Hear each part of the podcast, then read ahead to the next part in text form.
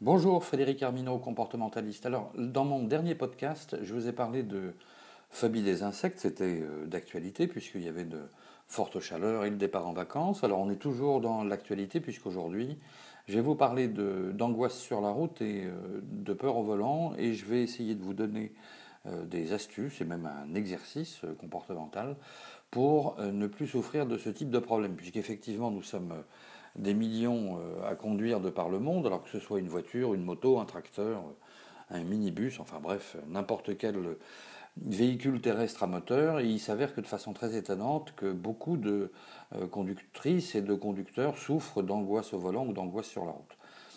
ce qui semble banal dans une société industrielle comme la nôtre, mais revêt un caractère particulièrement angoissant pour des millions de gens, des milliers de gens même, qui, non contents d'avoir peur au volant, deviennent, du fait de leur angoisse, des dangers publics potentiels. Alors pour autant, et pour des raisons qui relèvent de motifs familiaux, économiques ou encore professionnels, ces mêmes personnes ont besoin de se déplacer et leur peur au volant repose euh, souvent sur les mêmes composantes que la peur en avion.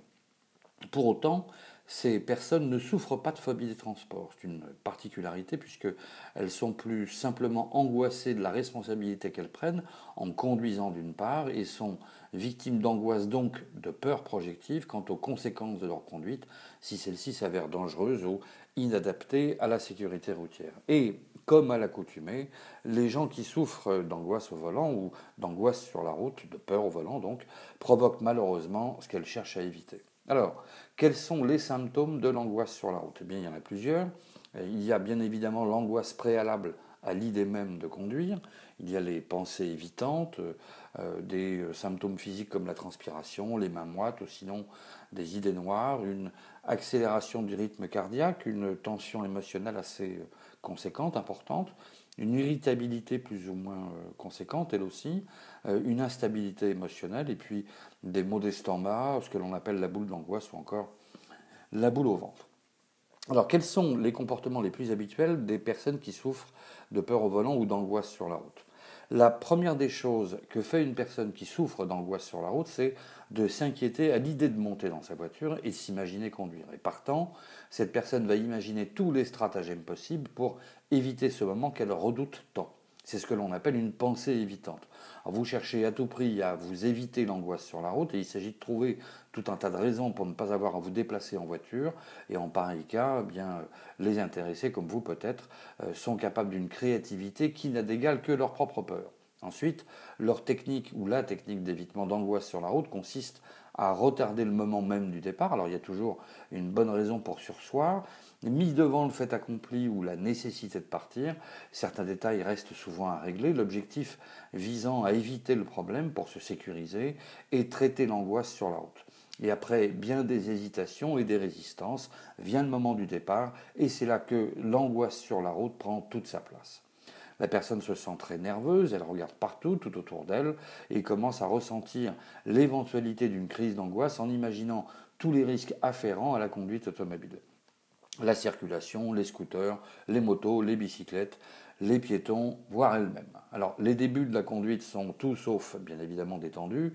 La relation à la voiture est empreinte de stress, de gestes saccadés et mal assurés. Ai-je bien pensé à tout? Vais-je avoir une angoisse sur la route? Y a-t-il des voitures? Va-t-il y avoir beaucoup de circulation? Vais-je arriver à bon port? Ne va-t-il pas y avoir d'embouteillage? Autant de questions suivies par un tas d'autres qui pourraient participer, du fait des réponses recherchées, à sécuriser la personne en difficulté, mais qui participent au contraire. Et autant de questions qui alimentent ces angoisses à l'idée de prendre le volant ou de conduire sur la route, et le plus souvent d'ailleurs sur les voies rapides. Ceinture attachée, clignotant en fonctionnement, la personne s'accroche au volant comme un naufragé à sa bouée, la voiture ne prend pas ou ne reprend pas une ligne droite de façon naturelle, comme si le conducteur craignait que le volant échappe à son contrôle. Le freinage est souvent anticipé, l'embrayage en prend souvent un coup d'ailleurs, les manœuvres étant aléatoires et incertaines. Et la personne qui souffre de cette angoisse sur la route a d'autant plus une conduite hasardeuse et dangereuse qu'elle craint les obstacles en permanence et anticipe, et anticipe pour un rien.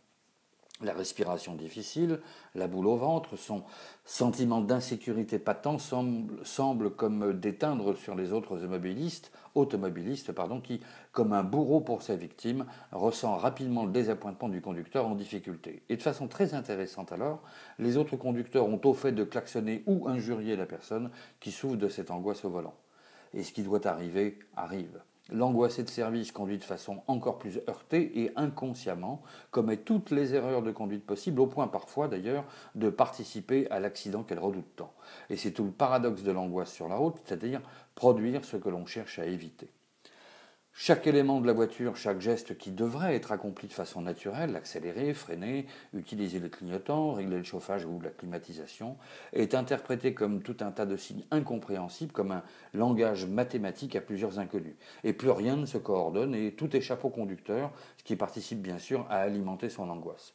Chaque geste ou comportement fruit d'une angoisse chronique liée à des craintes accidentogènes et à leurs conséquences participe à aggraver ce problème d'angoisse sur la route, peur en voiture et de façon paradoxale là encore, et alors que les personnes veulent tout bien faire, ces mêmes personnes font tout mal. Et ces tentatives de transformer un échec en réussite se soldent par un échec renouvelé, lequel accroît bien évidemment le stress perçu. Du coup, la question se pose de savoir comment ne plus souffrir d'angoisse sur la route. Comme à l'accoutumée, les personnes qui sont victimes d'angoisse sur la route ont peur de prendre le volant et essaient de se raisonner. Et d'autres ont définitivement résolu leurs problèmes et s'abstiennent du coup de conduire totalement, ce qui peut se comprendre dans une zone urbaine, mais devient plus difficilement concevable en zone rurale. Alors autant pour les uns que pour les autres, euh, je vais vous indiquer quelques petits exercices pour ne plus souffrir d'angoisse au volant ou de peur sur la route. Premièrement, si vous êtes victime d'angoisse sur la route, n'essayez surtout pas de vous forcer à conduire. Tant que vous n'aurez pas trouvé de solution à cette angoisse, utilisez d'autres moyens de locomotion. Deuxième point, faites la liste de tout ce qui vous fait peur à propos de votre angoisse sur la route. Troisièmement, classez chaque information en lui attribuant une note de 0 à 5. Quatrièmement, classez chaque information par ordre d'importance en partant de celui qui a la note la plus forte jusqu'à celui qui détient la note la moins importante. Ensuite, chaque jour, tranquillement installé chez vous, imaginez que vous êtes au volant et qu'il vous arrive tout ce que vous redoutez. C'est le fameux exercice du pire dont je traite euh, dans le programme Artus dont je vous parlerai tout à l'heure. Ne cherchez, sixième point, surtout pas dans votre imaginaire, au moment de cet exercice, à éviter le problème. Cela signifie que vous ne devez surtout pas imaginer que des solutions vont comme sortir d'un chapeau et vous sortir de ce mauvais pas. Le pire doit vous arriver absolument au cours de cet exercice. Septième point, chaque jour, après le premier exercice, toujours confortablement installé chez vous, en sécurité, imaginez maintenant que vous prenez le volant et que tout se passe très bien, que vous êtes détendu, que vous naviguez sans problème aucun dans le flot de la circulation. Imaginez donc que votre conduite est idéale, que vous ne souffrez d'aucun symptôme d'angoisse, ni d'angoisse sur la route, ni d'angoisse au volant. Et vous faites cet exercice pendant deux ou trois jours d'affilée. Au terme du troisième jour, vous allez dans votre voiture, vous vous installez au volant et vous vous mettez à imaginer la même chose que dans l'exercice précédent, c'est-à-dire euh, le jour où vous êtes confortablement installé chez vous et vous imaginez que vous prenez le volant et que tout se passe très bien. Et là, euh, vous descendez, vous faites cet exercice-là pendant, pendant 10 minutes, puis vous descendez de voiture et rentrez chez vous. Et bien évidemment, vous pensez à fermer les portes de votre voiture à clé. Cet exercice-là, vous le faites aussi pendant 10 minutes et au terme de ces trois jours, vous retournez à votre voiture, mais cette fois-là, vous démarrez le moteur, vous vous installez au volant, les mains sur le volant, en imaginant que vous conduisez sans difficulté aucune, tout en laissant le moteur tourner pendant ces quelques minutes. Vous pouvez accélérer, freiner si vous le souhaitez, mais attention, vous ne devez pas passer les vitesses. Trois jours plus tard, vous vous réinstallez à votre voiture, vous démarrez le moteur et les yeux fermés, vous passez les vitesses, freinez, accélérez, comme si vous conduisiez sur la route, en imaginant que vous êtes sur la route vraiment et que tout se passe très bien. Vous ne souffrez d'aucune angoisse sur cette même route et vous faites cet exercice pendant trois jours consécutifs.